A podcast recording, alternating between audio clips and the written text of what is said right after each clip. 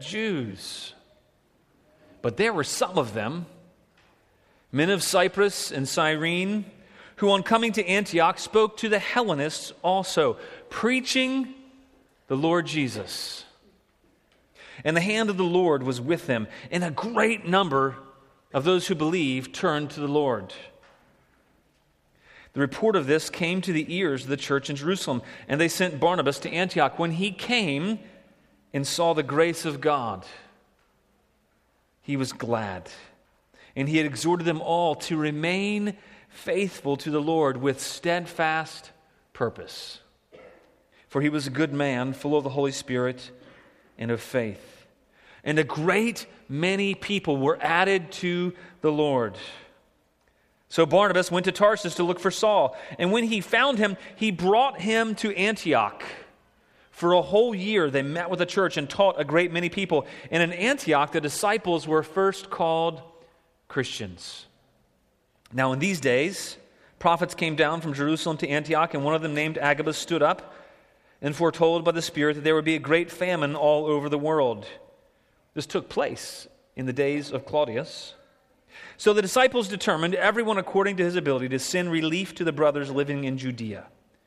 And they did so, sending it to the elders by the hands of Barnabas and Saul. Let's pray. Father, thank you for your holy, inspired word. Thank you, God, that you still speak to us today. God, that, that when we read your word, this is not just an historical account of things long past, but this is meant for our instruction, for us to, to learn, to see principles of how you work and for us to be inspired to, to go and do likewise.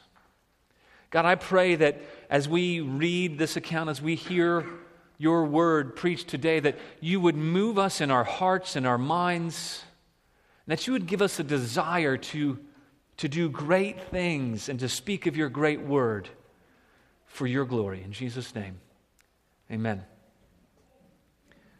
Well, the year 1922 it seems like so far to even think about, to relate to for us today in 2014. But the year 1922 really wasn't that long ago, and that was the first year that, that man attempted an ascent of Mount Everest.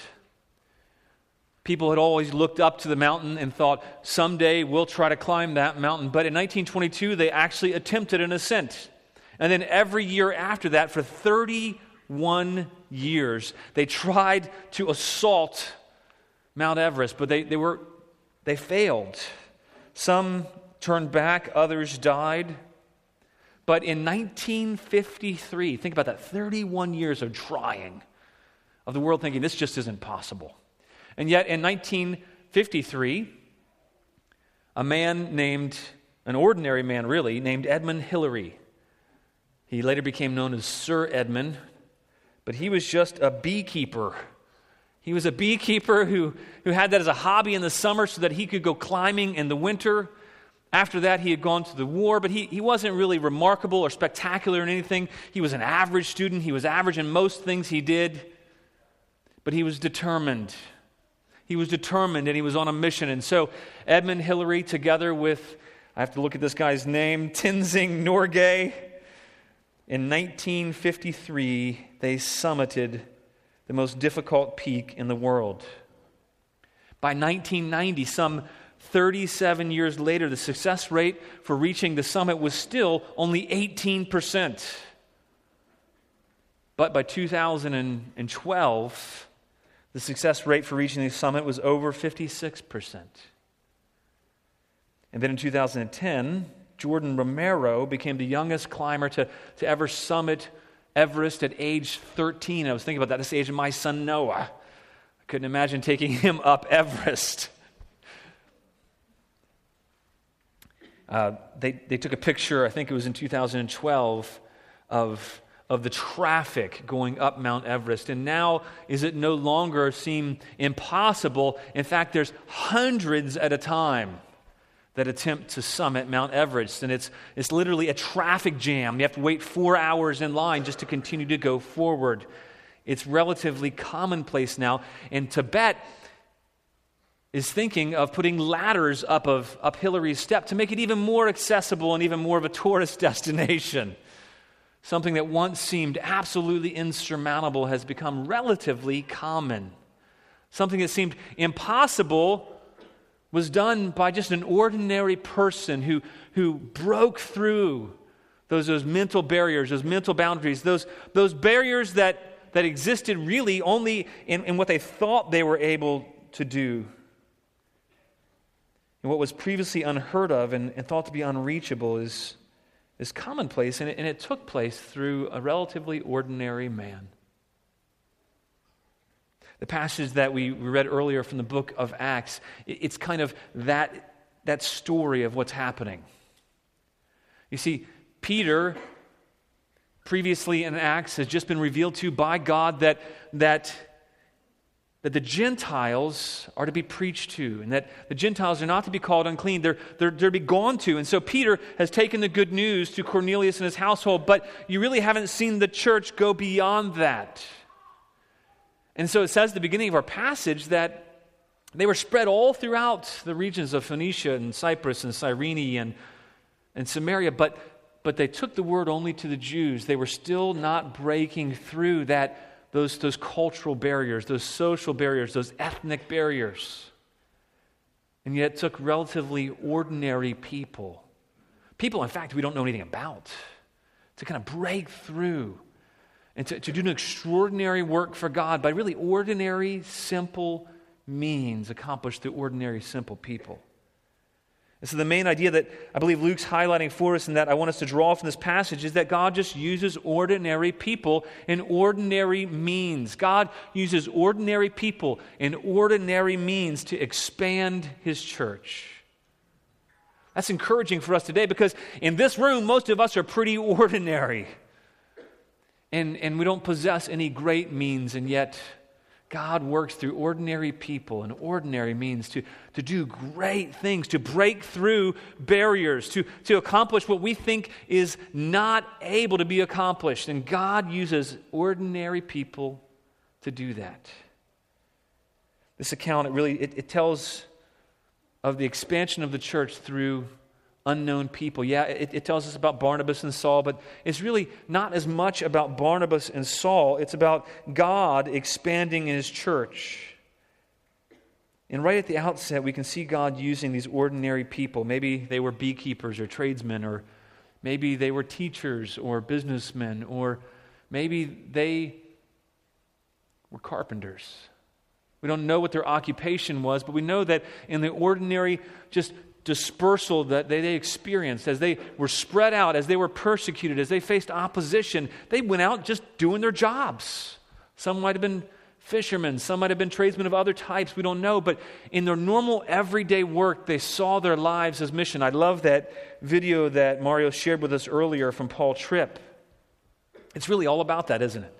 It's, it's all about how God just uses ordinary people and ordinary means doing ordinary work to accomplish and carry out his great mission.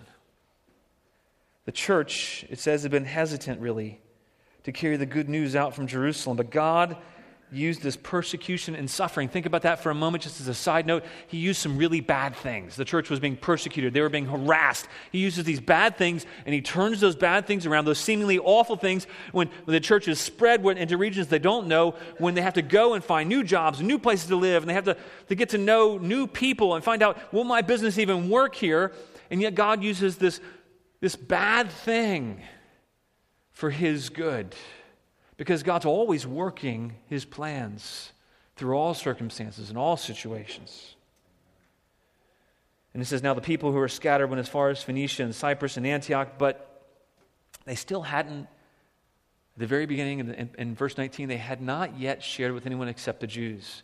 If you remember in Matthew 28, at the at the end, really, of his time with the disciples, Jesus gave the disciples a command. We have it on the screen for you. He says, All authority in heaven and on earth has been given to me. Go, therefore, and make disciples of all, notice that word, all nations. Go, therefore, and make disciples of all nations. And he tells them to baptize them and to in the name of the Father, Son, and the Holy Spirit, and to teach them to observe all that I commanded you. And He says, I'll, I'll always be with you to the end of the age. But yet, for some reason, the church was still kind of stagnant. The church was still comfortable. I think sometimes we can relate to that. We experience a mighty move of God in our own lives. We experience how God has saved us and He's made us alive and He's forgiven us.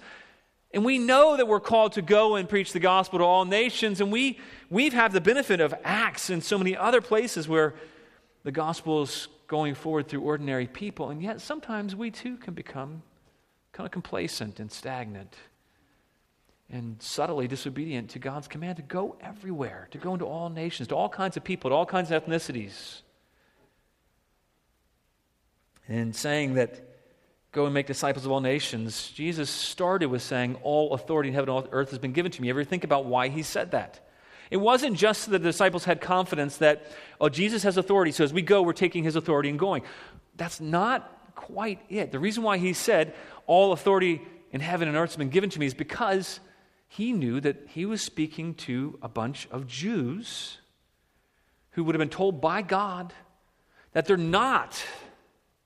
They're not to, to, to intermingle with other ethnicities. They're not to go and, and be a part of other nations. They're not to share table fellowship. So, what Jesus is saying, he's saying, I have all authority. So now I'm establishing a, a new commandment. I have all authority to, to completely redo. I have all authority to completely reform, to, to make new the commandments of God. And so, because of that, I have authority to tell you to go to other nations. You don't have to worry about disobeying God or or violating any kind of, of laws or taboos. I have authority, so go to all nations. And then now, in Acts, if you remember back in Acts 1 8, the last thing, what's the last thing that Jesus said to his disciples before he ascended into heaven to be at the right hand of the throne of God? Do you remember that? The last thing that Jesus said. You can cheat, you can look back in your Bibles. The last thing that he said, he says, but you will receive power when the Holy Spirit has come upon you, and you will be my witnesses in Jerusalem, in all Judea, in Samaria, and to the end of the earth. And this great persecution arose around Stephen in, in, Acts 6 and through 8 there. And, and after Stephen was, was murdered by stoning, I can't imagine seeing that the church scattered and God forced them out of their comfort zones. He forced them into areas that they weren't comfortable with because they'd not been deliberate or intentional about taking the good news to non Jews. And then an angel speaks to, to Peter and Cornelius both to show that God shows no partiality. And so we see in verse 20, then it says, Luke writes to us, Men from Cyprus and Cyrene on coming to Antioch, spoke to the Hellenists also, preaching the Lord Jesus. So, so at the outset, one of the things that I believe that, that Luke is trying to get us to see, that God is trying to get us to see, is that God spreads his news through ordinary people. See, see who it says spread this news? Just men of Cyprus and Cyrene. It doesn't give names. It doesn't give names. And that's encouraging to me because almost all of us in this room will not have books or movies made about us. We won't have great stories told for generation after generation, but like these men who just preach the word faithfully, we'll receive all reward when God says, Well done, good and faithful servant. Enter in the joy of, of your master. Because God spreads his news through ordinary people. I saw an account the other day about how, how plastic trash, it's polluting all the world's oceans, and it gets caught in these giant things called gyres. And, and there's, it's a problem because tons and tons and tons of, of garbage is collecting, and it's blocking out plankton, and it's clogging up the ocean and choking fish. And, and there's this 19 year old boy who was, I think, 13 or 14 when he came up with an idea well, why can't I do something about that? And so now there's this 19 year old man, really, named Boyan Slat. And he's unveiled plans to create an ocean cleanup array. It can remove 7 billion, 250 million tons of plastic waste from the world's oceans, if I have that figure right. And, and his solution is this 19 year old guy. His solution is simple, but it's brilliant. It consists of these floating booms that are placed in, in, different strategic locations and platforms to collect the trash passively. And he thinks if this really works, then, then if we get enough funding, it'll take about five years to clean up the stuff that's there, which really is relatively short amount of time. He started an online fundraising effort. I think it was sometime earlier this year, maybe last year. He's raised two, over 2.2 million just from people giving to, to the effort. He's got a team of about 100 people. He's just an otherwise ordinary person. He's, he's spreading the word about needing to clean up our oceans, and he's, he's making headway. Just an ordinary guy. But he's being used pretty dramatically in, in the area of, an, of cleaning up the environment. Well, well, humanity has a problem of trash, and, and it is good that we're concerned about being good stewards. But there's something that's even more concerning is that we have a bigger trash problem, and that's the trash that's in our hearts. All of humanity has been pervasively affected by sin, and it pollutes all of us. It pollutes each and every person on the planet. Every person's been poisoned and tainted and corrupted by sin, but God's made a way for, for man to be made clean. We remembered that this morning in the Lord's Supper. He's made a way for us to be free from our sins, and God sent His Son to come to the earth to, to live life fully and perfectly as a man, to say no to every temptation, and then to take our place and suffer and die for all the sins of the world. Talking about a massive cleanup effort and how God accomplishes this, how God spreads this, how God sends out the cleanup team is through ordinary people like you and me, through ordinary people like these unnamed, anonymous men of Cyprus and Cyrene who went to the largest city, the third, the, literally the third largest city in the world at that time, but the largest city in all of Syria. And God exploded his good news in Antioch. It was an amazing reversal of the biggest problem we could ever face, and it's freely available to, to all who will say, Yes, God, I, I know that I'm a sinner and I can't get clean on my own. Yes, God, I must be clean by you. Please clean me, Lord. Please make me free from my own sin. It, it doesn't take a huge, complex thing, it takes us turning to God, repenting and saying, Lord, would you, would you forgive me? You're my only hope. I'm going to turn from living for myself and I want to turn to living for you now. Because you've loved me by calling me and forgiving me, and I belong to you now, I'm committed to live steadfastly. And how he does that work, how he gets that word out, how he spreads out the cleanup team, is by sending ordinary people like you and me. It's a relatively simple message, but has the most amazing effects for all who believe it and place their faith in God. What an amazing reversal from back in, in, Acts chapter 6. Back in Acts 6, it was, think about it, the people who, who came and opposed Stephen, and if you remember or not, the people who opposed Stephen were men from Cyprus and Cyrene and the same areas that he, that are the gospel spreading to now. And yet, the power of God for salvation is that He turns around the very people, the very kinds of people from the regions that oppose Stephen, He uses them to spread His good news. And isn't that true for you and me, too? He turns all of us who were dead in our sins, none of us are any better than anybody else, and yet He turns us around and says, Now I want you, you who were dead in sin, to go and, and rescue other sinners, and I want to make them clean. They brought the good news about Jesus to Antioch. Antioch was huge. It was, it was third only behind Rome and Alexandria. It had a population of around half a million people. And in that day, that was massive. It was multi ethnic. It was made up of Greeks and Syrians and Jews and Phoenicians and Persians and Arabs and Indians and Egyptians. And it was a cosmopolitan city. It was full of all kinds of religions. It was on a Mediterranean coast, about 15 miles really from the coast on a river. And, and it was far from a typical Jewish city. It was more like Las Vegas on the river.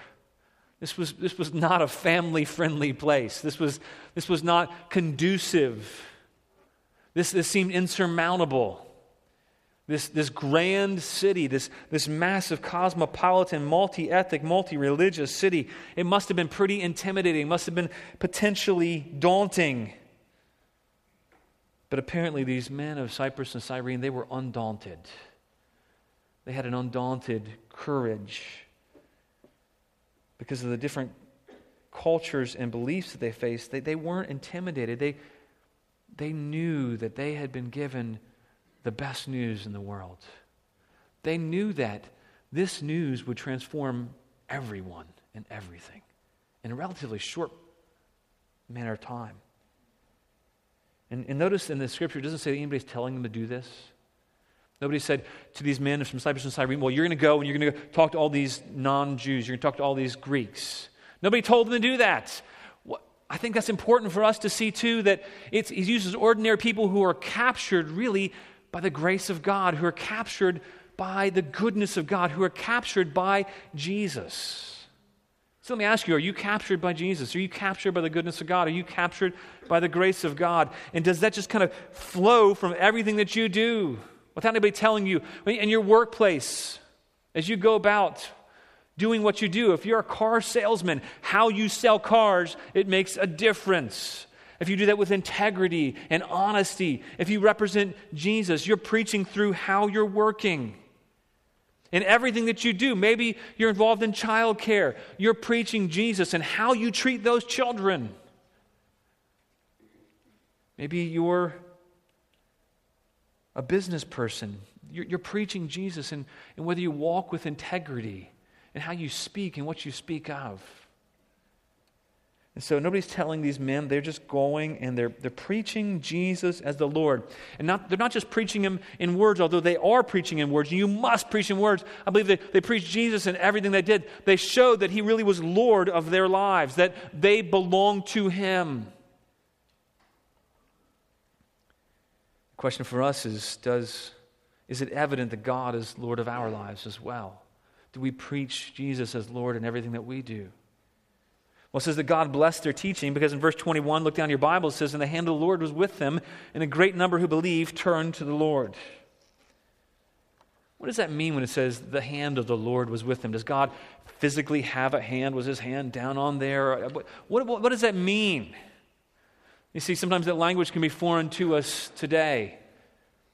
As an anthropomorphism, it's, where, it's, a, it's a figure of speech that that's to show that God's hand was with them to strengthen them, to guide them, to uphold them.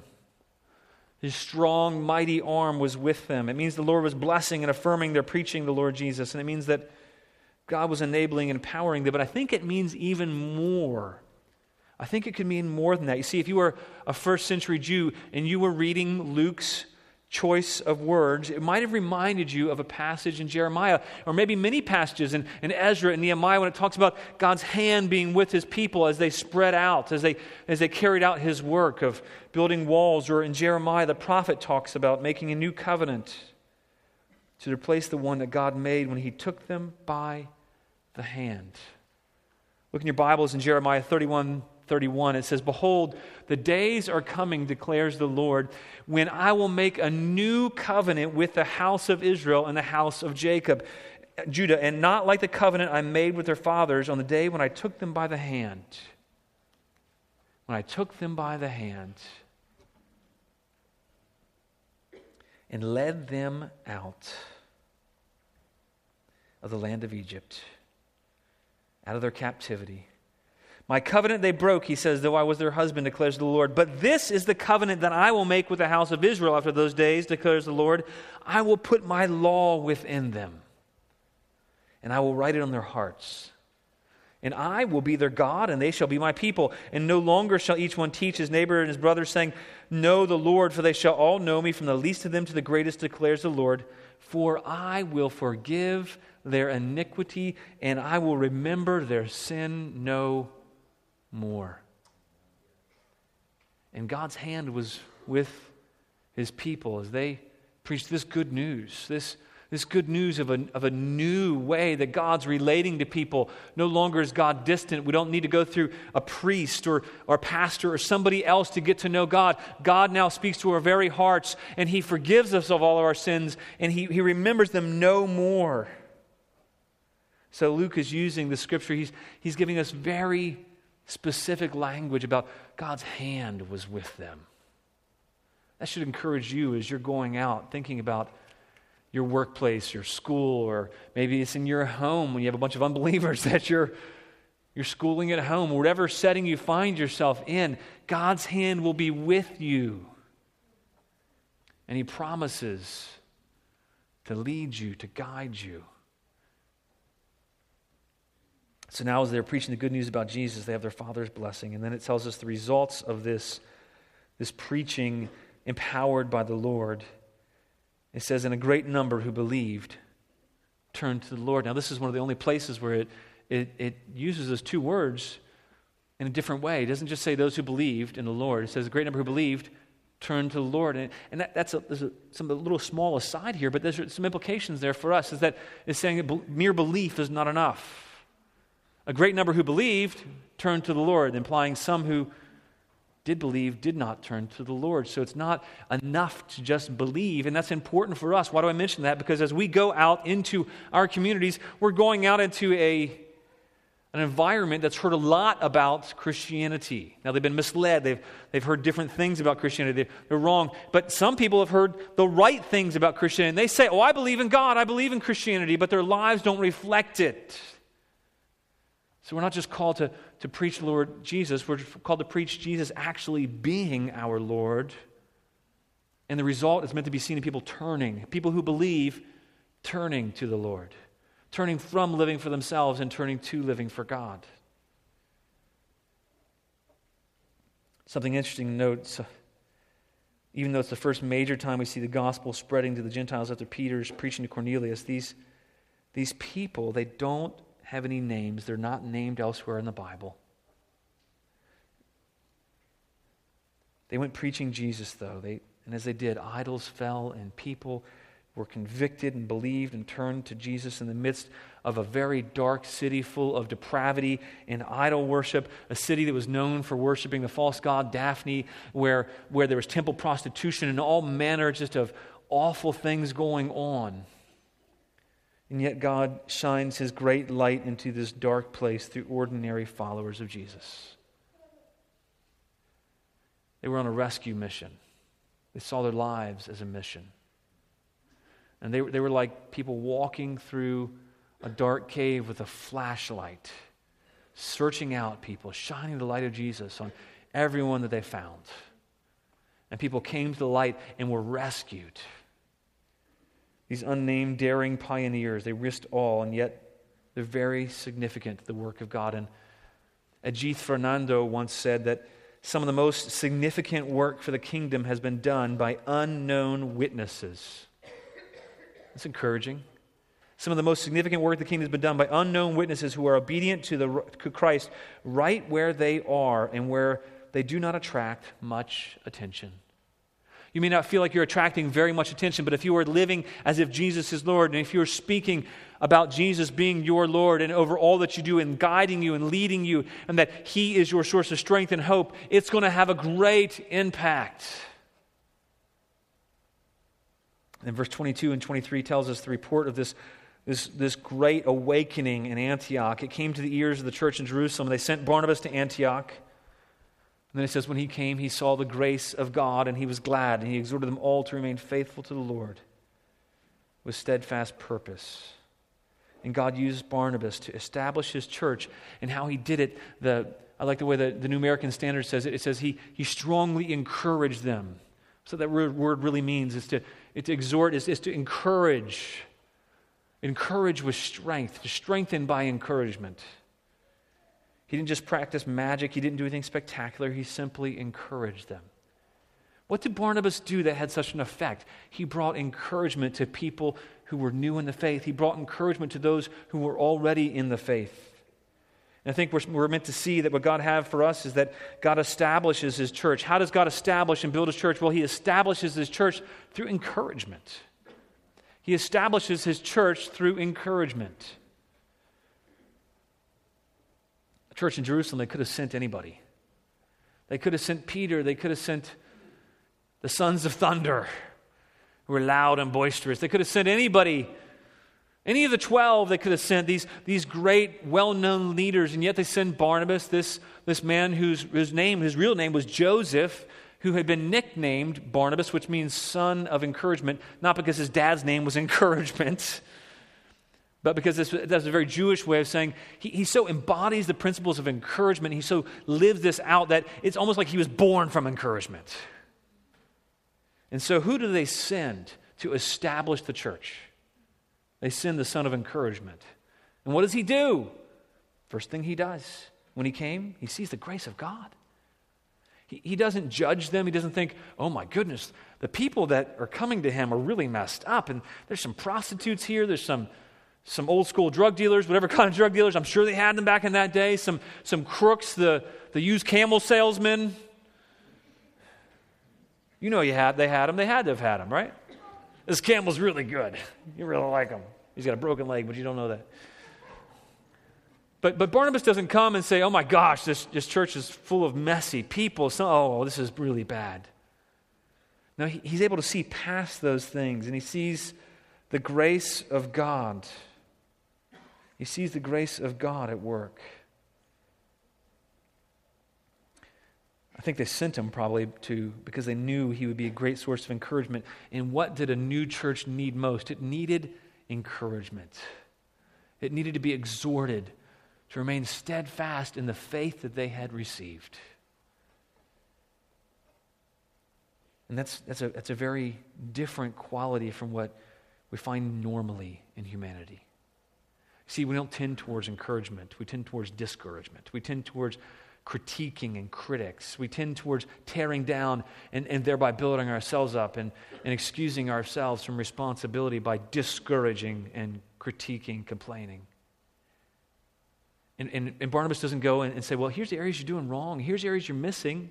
That's not what he does primarily. He, he goes, he sees God's grace. He doesn't see all the weaknesses because I'm, I'm sure there were tons. These are just ordinary people sharing the gospel. There was no pastors here that we can see. So he's going, and this, these people are probably a mess, but he, he goes and sees the grace of God at work. That's what he's looking for. And he saw the grace of God. Are, are you looking for the grace of God at work? Are you encouraging where you see the grace of God at work? Are you exhorting people because you see the grace of God? Does the grace of God make you glad, or are you more aware of, of weaknesses and faults and error and things you don't like? Remember Jonah in the Old Testament? How did he react? You see, God sent Jonah to go to the Ninevites. They were, they were not Jewish. They were a different nation, and Jonah didn't really like the idea, so he tried to run from God because he, didn't want, he didn't want them to repent. And so Jonah, though, he finally, after, after he gets thrown over, God has mercy on him, swallows him with his big fish to save his life because he was drowning. But God leaves him in there for three days so that Jonah gets the message that he needs to do what God's called him to do. And so Jonah goes and he's obedient after he gets spit out of his fish. And he goes to Nineveh and he preaches and he tells them the word that the Lord gave to him. But when he gives them a word, they repent. But what did, how did Joseph, Jonah react? Jonah, Jonah was not happy. He was depressed. He was angry. He was bummed out. He didn't respond godly. He, he, he was depressed. The people I hated have actually turned. How dare them? I, I, I was going to be faithful in the great prophet to declare this good news, but I didn't expect them to actually turn. I didn't want them to turn. And that's not the kind of attitude we see from Barnabas. Barnabas says, Oh, yeah, those people who previously we hated, those people who we never would be around, who we separated from, we wouldn't have anything to do with. those people who aren't like us, have different colors skin and different ethnicities, and they speak differently, they act differently, they eat differently. Those people, oh, they've received the grace of God. That makes me glad. Does it make you glad to see the grace of God at work in people who are not like you, different ethnicities? They speak different, look different, talk different, eat differently. So, Barnabas, he strongly encourages them to remain faithful to the Lord, to personally cling to God with all their hearts. And then he writes the reason that Barnabas responded this way in, in, contrast to those of the circumcision party. And he writes, look in verse 24. If you look down your Bibles for a moment, please. It says, For he was a good man, full of the Holy Spirit and of faith, and a great many people were added to the Lord. He was a good man. Nowhere else in the entire book of Acts does it ever call anyone a good man. It's very rare in Scripture for someone to be called good. Barnabas wasn't this, before the New Testament era, wasn't this, this hugely known guy. He wasn't an apostle at the time, and, and yet he's sent out. If you remember, Barnabas had been a resident of Jerusalem when the church was founded there, and he sold a piece of his own property, and he, he laid it at the feet of the disciples. He was so affected by the good news himself personally that he said, I want to give towards this, and I want to see other people's needs met because God has met my greatest need. And he supported Paul when others were hesitant initially, and he enabled Paul to be reconciled to the church. He was a reconciler, he was a supporter, he was an encourager. And then Luke says he was a good man, and because he was glad, he rejoiced in the grace of God, and he encouraged. Luke has to say about him. He was a good man. Not only was he good, though, he was full of the Spirit and faith, and the result of being this man of encouragement, a man who saw the grace of God and was filled with the Spirit and faith, was that many people were added to the Lord. If, if you want to see, if you and I want to see many people be added to the Lord, I think Barnabas is a good model here for us of Let's be encouragers. Let's be people who are full of faith and full of the Holy Spirit, who see the grace of God at work in our own lives personally say, I want to see this grace of God spread to others. Barnabas saw past the weaknesses and, and past sins of, of Paul. He saw the grace of God at work in him, and, and, and he reconciled the apostles to the man who had just, just supervised the, the murder of Stephen. And he comes here and, and he sees past weaknesses and, and, and he sees the grace of God at work. He was looking past any racist tendencies he may have had, and he looks past any cultural differences, and he sees God work here in Antioch, and he rejoices. He's glad. And then he, then he encourages them to, to, to purpose, to, to purpose to unwaveringly remain faithful to Jesus. And isn't that good counsel for us today as well? We, we need to remain faithful to Jesus unwaveringly. Remember, we, we, we're, kept, we're kept steadfast in Him. It's to not turn aside from Him. This guy named Alexander Maclaren, he once aptly said that many of us are so busy thinking about Christianity that we've lost hold of Christ. I love what Aaron shared this morning in, in communion about how he was reminded of what Christ had done. And I think we need to be reminded of what Christ has done in our own lives to encourage us to remain steadfast and say, yes, this really is worth it. Yeah, it's really worth the cost. It's really worth living my life in such a way that everyone around me will be able to tell that I'm living for Jesus as Lord. In this ministry of Barnabas, it inspired others to, to desire God, to expect God, to depend upon God. And don't, don't you want to be like that? Don't you want to inspire others to expect God, to, to turn to God, to depend upon God, to encourage others? I think we can, ha- we, we can be like Barnabas if we, if we have faith in God, if we're looking to see the grace of God at work, and we're, we're practically pursuing, encouraging others to press into Jesus. But, but it wasn't all about Barnabas, we can see too. It's, as the church is growing, Barnabas, he's encouraging them, he's pointing them to Jesus, but he's also realizing that he can't do all of the teaching that needs to be done. So look down at verses 25 and 26 in your Bible. We can see a third truth that Luke's giving to us in this account very briefly here is that, that God grows his church through teaching. And Barnabas realizes that teaching is necessary because part of that great commandment, that great commission that Jesus gave to his disciples was not just go and all to all the world and, and preach the good news, but was to teach them to obey. And, and Barnabas realized, you know, I can encourage them, I can do these things, but I, they really need teaching.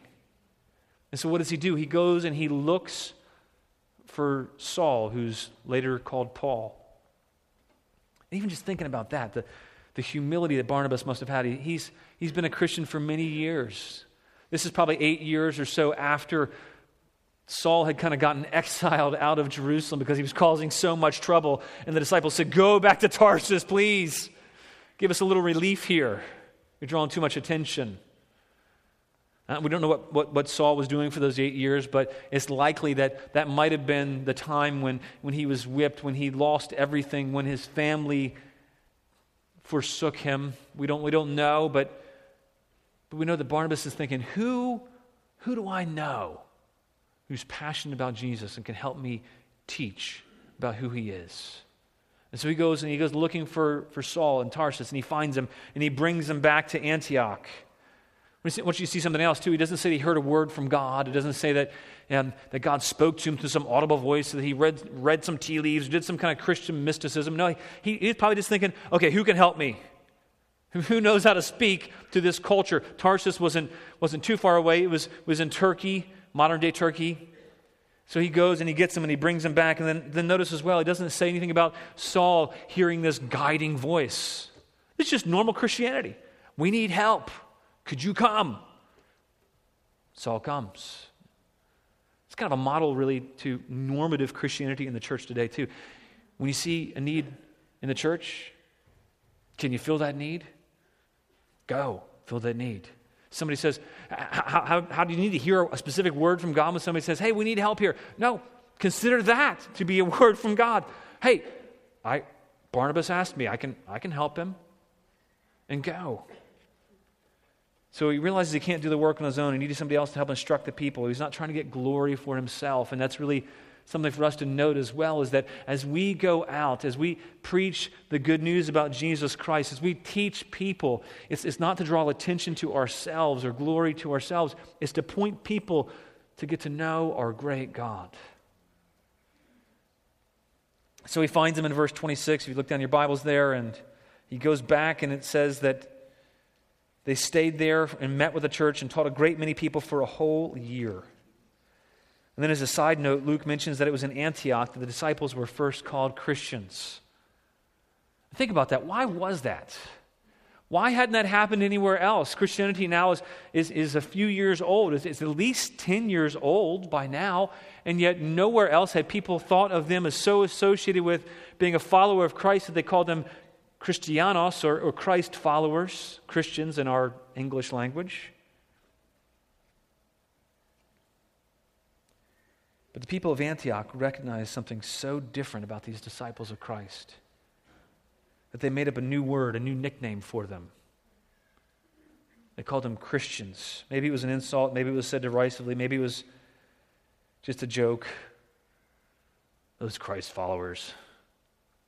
But think about that. They were so known by the way that they lived and what they talked about, how they did their jobs, these normal, ordinary people that God was using to encourage, to build up, to strengthen. And they were so known by being as, as followers of Jesus and everything they did that they were nicknamed Christians. That's so different than how that word is used today, isn't it? If you're not a, a, Muslim or a Jew or a Catholic, then you're a Christian, right? Well, that's not true. But we can become complacent with using that term. And so maybe we talk to somebody at work and say, Well, I'm a, I'm a Christian. Maybe. Are they Christ followers? Do they look like Christ followers? Do you look like a Christ follower? Are we following Christ? Is is our identity in what we speak about and what we live for so wrapped up in Jesus and who he is as our Lord that we become known as Christ followers to everyone around? Think about that for a moment. You see, our identity as disciples of Jesus is meant to inform how we live, so that all of our lives is to revolve around Jesus as our Lord. And then our identity to be disciples is meant to, to encourage us to want to grow as disciples and then to go and make disciples. But if you don't get that first part right, then it's, we're not going to be growing. We're not going to be going and making disciples because our identity is not found in Him. So, would it, if this was modern day Antioch, would it be said of us, look at those Christ followers? Man, they're really following Jesus, this Christ they talk about. You can tell. The result of their teaching was that believers there were living like Christ so much they were called Christ followers. And they weren't just living for themselves either. Look in, in verse 27 to 30. It tells us their response when they encountered a prophecy that gave, told about a need. They weren't just thinking about themselves. They were grateful for the gift of salvation that they received, and they, and they gave in response. And the last truth we see in this passage is that God supports his church through giving. God supports his church. How does so so God uses ordinary people, he uses the means of encouragement to establish his church and he uses teaching to grow his church. And then what does he do to, to support and expand his church? Well, he uses giving financially. Verse 27 tells us in those days, prophets came down from Jerusalem to Antioch, and apparently the gift of prophecy and those who were frequently given this gift of prophecy wasn't uncommon to the early church. And I wish we had time to just have a little side note about that. That, that prophecy was normative, and these these weren't flawless prophets. This wasn't writing scripture.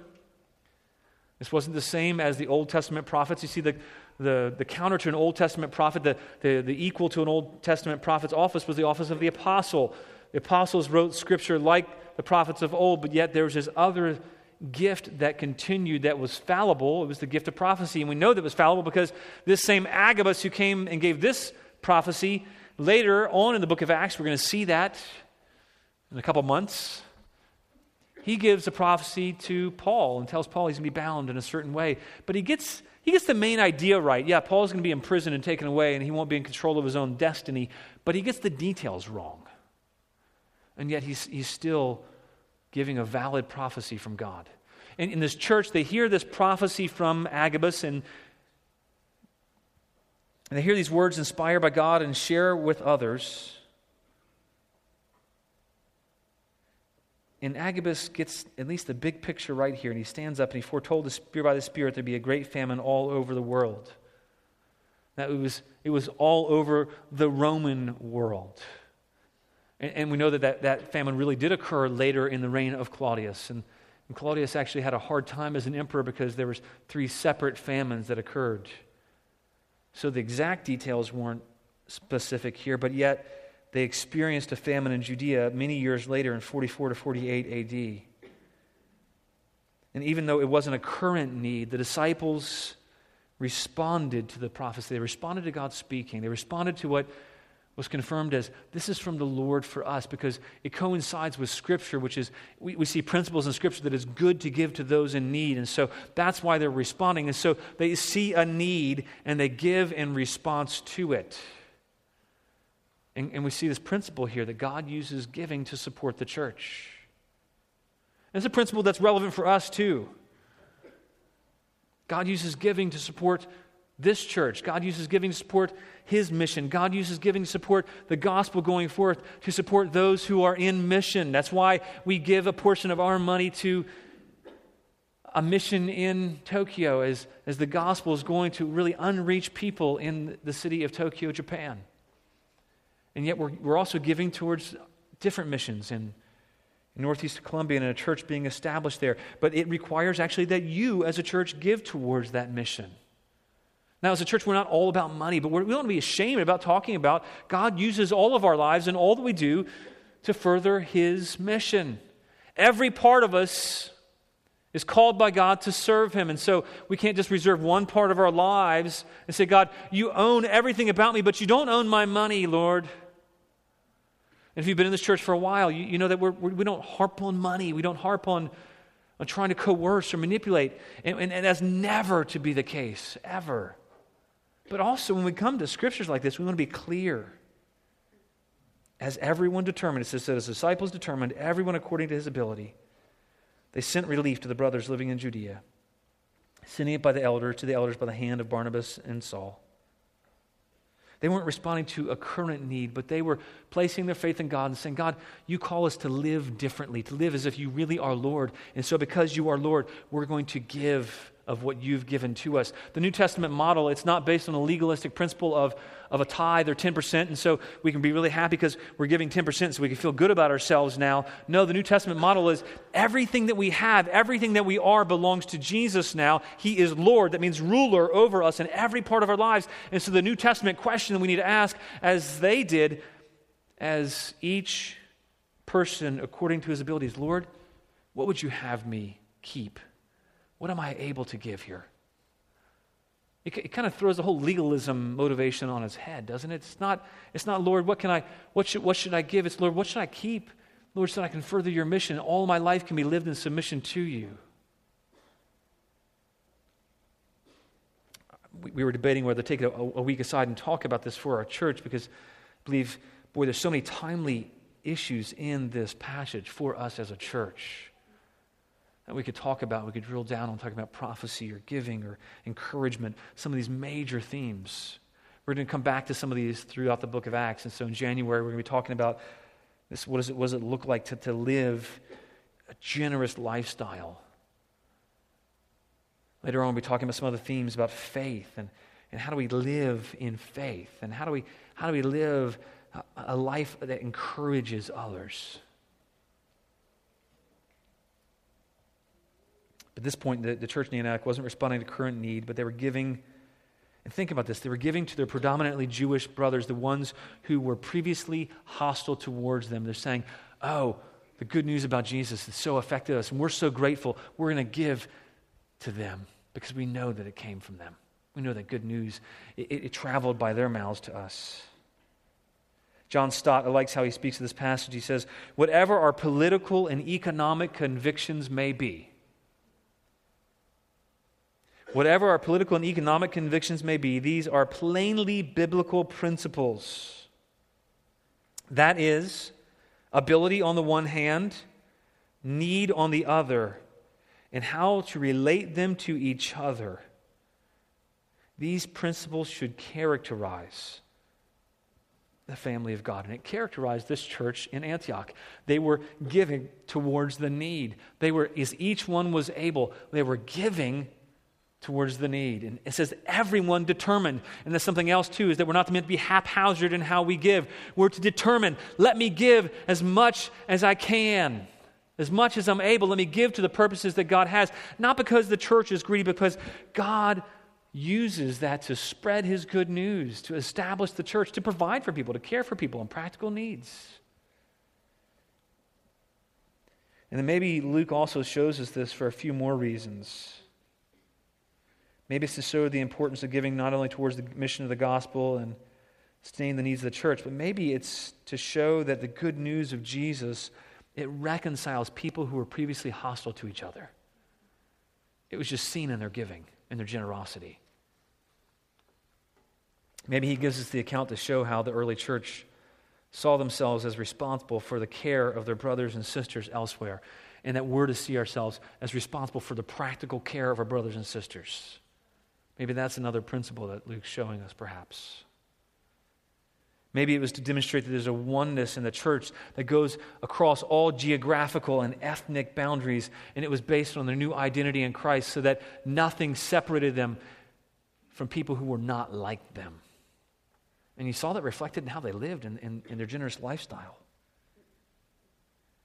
And I think Luke's writing all of this because God's wanting the reader and he wants us to see that God's using ordinary means of giving to support his mission. Doesn't seem spectacular when you drop your check in an offering bucket or if you write a check out to the mission in Tokyo. It doesn't seem spectacular, but God uses just ordinary means like that. So we have to ask ourselves is are we determined to support ourselves only? Are we determined to give everyone according to his own ability, not out of compulsion but willingly? Are we caring for ourselves only or caring for the needs of others? Are we supporting ourselves only, or are we supporting the mission God's called us to? You see, all of this is under that, that broad umbrella of, of God uses ordinary people and ordinary means to do great things, to expand his church, to, to have the, the greatest cleanup message ever go out. This message by which all the dirty people of the world, which included us, by the way, can be gathered up and made clean. God's given us this, this great cause, this great mission to live for. And He's given this great mission, this great cause to ordinary people like you and me so that we can spread all throughout and collect up all. And said, Come and be clean. Come and be made new. Come and be made right in Him. You know, most of us are ordinary people. But God can use ordinary people to accomplish extraordinary things. So I want us to ask ourselves are we spreading this good news in our daily lives and businesses? Can people tell that Jesus is our Lord through our actions and speech? Do we see work as our mission? Are we a means of encouragement? When we see the grace of God at work in other people in the church, do we tell them of that? Do we encourage them? Do we build them up? Do we encourage them when we see, I see the grace of God at work in you? Because of that, remain steadfast and faithful to Jesus. And you can, you can remain faithful because I see the grace of God at work. Would encourage you, you will remain faithful because He is faithful. Even when we're faithless, He doesn't deny those who are His. Are we pursuing teaching personally to grow like this church needed teaching? Are we pursuing teaching? Are we, are we teaching others?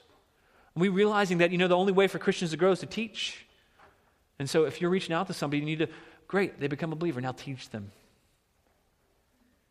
And lastly, are we giving to support the mission that God's called us to? If so, God's going to use these very ordinary means through very ordinary people to expand his church and bring many people to Him. Let's pray. And as we pray, go ahead and ask the band to come forward. God, thank you that you are a great God, that you are not limited by any boundaries in our own minds.